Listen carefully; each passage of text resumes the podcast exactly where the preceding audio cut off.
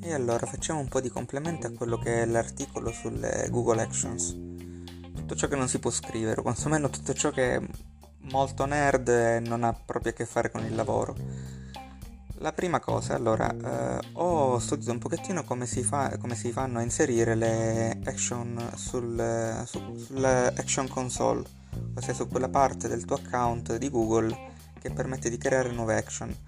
Non è male, eh, in realtà la funzione è tutta casalinga, almeno finora, ossia c'è la possibilità di creare del um, sviluppo, parlano di deployment, quindi fondamentalmente c'è proprio da creare una sorta di APK e creare la tua azione sullo smart home.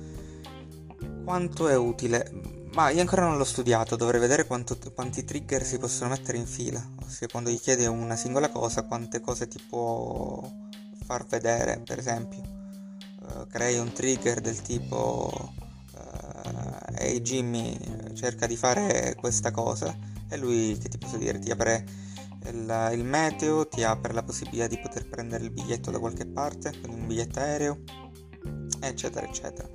Una cosa del genere potrebbe essere abbastanza utile vado un attimo in pausa perché c'è qualcosa che brucia nel forno